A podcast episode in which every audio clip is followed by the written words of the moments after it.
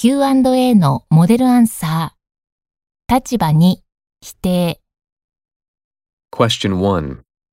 Ideally, I think they should be banned, but I'm not sure if the idea is a practical one. I know that there have been bans that have limited the proliferation of nuclear and chemical weapons, but I'm doubtful about whether that kind of agreement would work with AI weapons. With nuclear or chemical weapons, inspectors are usually able to find evidence that they're being produced.